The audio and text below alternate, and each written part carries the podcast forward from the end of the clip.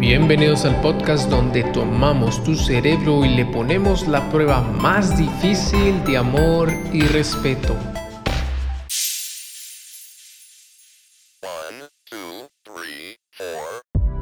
Y aconteció en aquel mismo tiempo que habló Abimelech y Ficol, príncipe de su ejército, a Abraham diciendo: Dios es contigo en todo cuanto haces. Ahora pues júrame aquí por Dios que no faltarás a mí, ni a mi hijo, ni a mi nieto, sino conforme a la bondad que yo hice contigo, harás tú conmigo y con la tierra donde has peregrinado. El rey quedó altamente sorprendido y temeroso de Abraham, porque Dios estaba con él. Así que le pide que sea bondadoso con su hijo y su nieto, es decir, que su casa no se rebele contra el reinado de sus descendientes cercanos. Y respondió Abraham: Yo juraré. Y Abraham reconvino a Abimelech a causa de un pozo de agua que los siervos de Abimelech le habían quitado.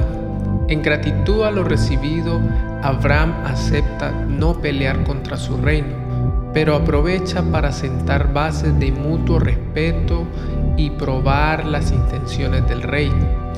Y respondió Abimelech: No sé quién haya hecho esto, ni tampoco tú me lo hiciste saber, ni yo lo he oído hasta hoy. Y tomó a Abraham ovejas y vacas, y dio a Abimelech, e hicieron ambos alianza.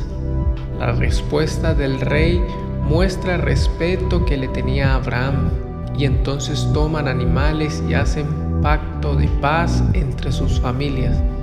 Y puso Abraham siete corderas del rebaño aparte, y dijo Abimelech a Abraham: ¿Qué significan esas siete corderas que ha puesto aparte? Y él respondió: Que estas siete corderas tomarás de mi mano para que me sean en testimonio de que yo cavé este pozo. Además, Abraham le paga al rey por el pozo de agua que había excavado, pero que se mantuviera en sus manos. Por esto llamó aquel lugar Beerseba, porque allí juraron ambos. Así hicieron pacto en Beerseba, y se levantó Abimelech y Ficol, príncipe de su ejército, y se volvieron a tierra de los filisteos. Este lugar se convertiría en una zona importante para la descendencia.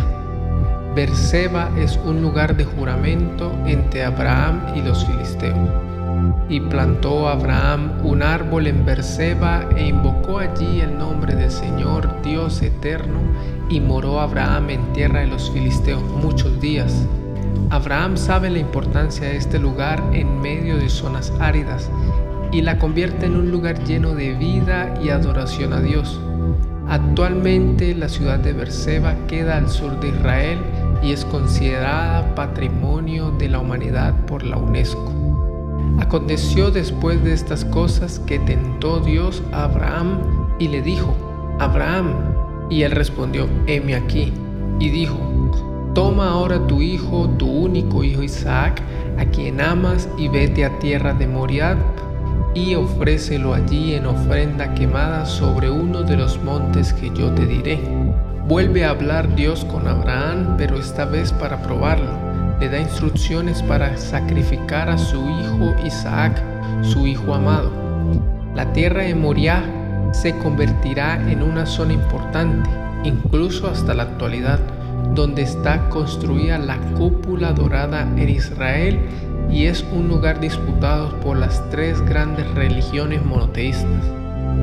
Y Abraham se levantó muy de mañana y enalbardó su asno, y tomó consigo dos mozos suyos y a Isaac su hijo, y cortó la leña para la ofrenda quemada, y se levantó y se fue de, al lugar que Dios le dijo.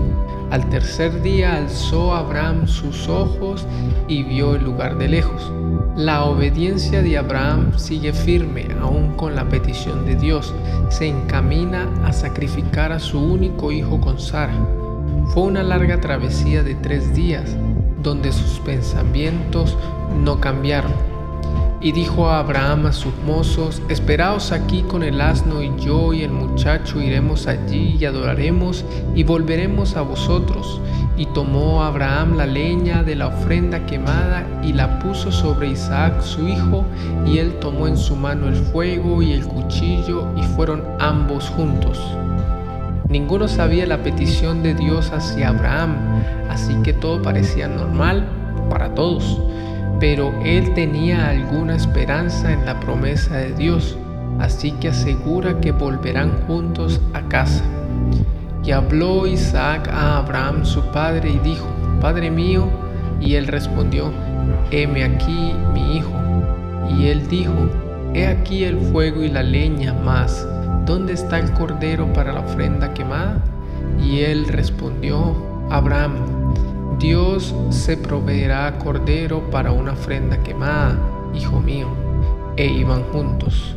Isaac conocía los pasos para realizar los sacrificios a Dios, pero no veía al animal que sería cortado.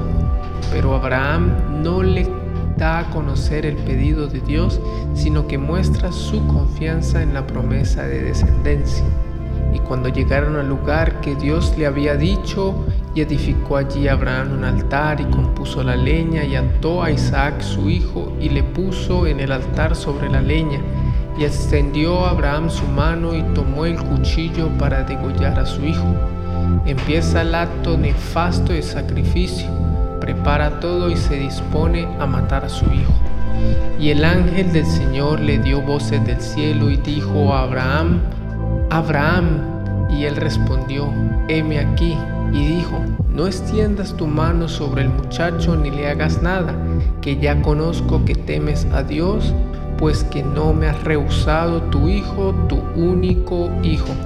La confianza de Abraham se vuelve realidad, y Dios detiene el sacrificio del niño. Termina la prueba exitosamente, mostrando su gran respeto hacia Dios. Entonces alzó Abraham sus ojos y miró, he aquí un carnero a sus espaldas, trabado en un azazar por sus cuernos. Y Abraham y tomó el carnero y ofreció en ofrenda quemada en el lugar de su hijo. Y llamó a Abraham el nombre de aquel lugar Jehová Jiré. Por tanto se dice hasta hoy: en el monte del Señor será provisto. Y exactamente como le prometió a su hijo, Dios proveyó un animal para realizar el sacrificio, y este lugar se convierte en uno de los más importantes para su descendencia. Y llamó el ángel del Señor a Abraham segunda vez desde el cielo, y dijo: Por mí mismo he jurado, dice el Señor, que por cuanto has hecho esto y no me has rehusado tu hijo, tu único hijo, bendiciendo te bendeciré, y multiplicando multiplicaré tu simiente como las estrellas del cielo y como la arena que está a la orilla del mar, y tu simiente poseerá las puertas de sus enemigos. En tu simiente serán benditas todas las gentes de la tierra, por cuanto obedeciste a mi voz. Dios vuelve a recordarle la promesa de multiplicación y bendición, pero esta vez agrega una doble acción para conseguirlo.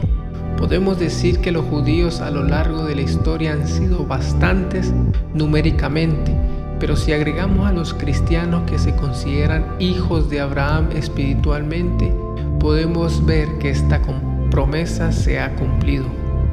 ¿Cómo sabía el autor del libro que esto ocurriría?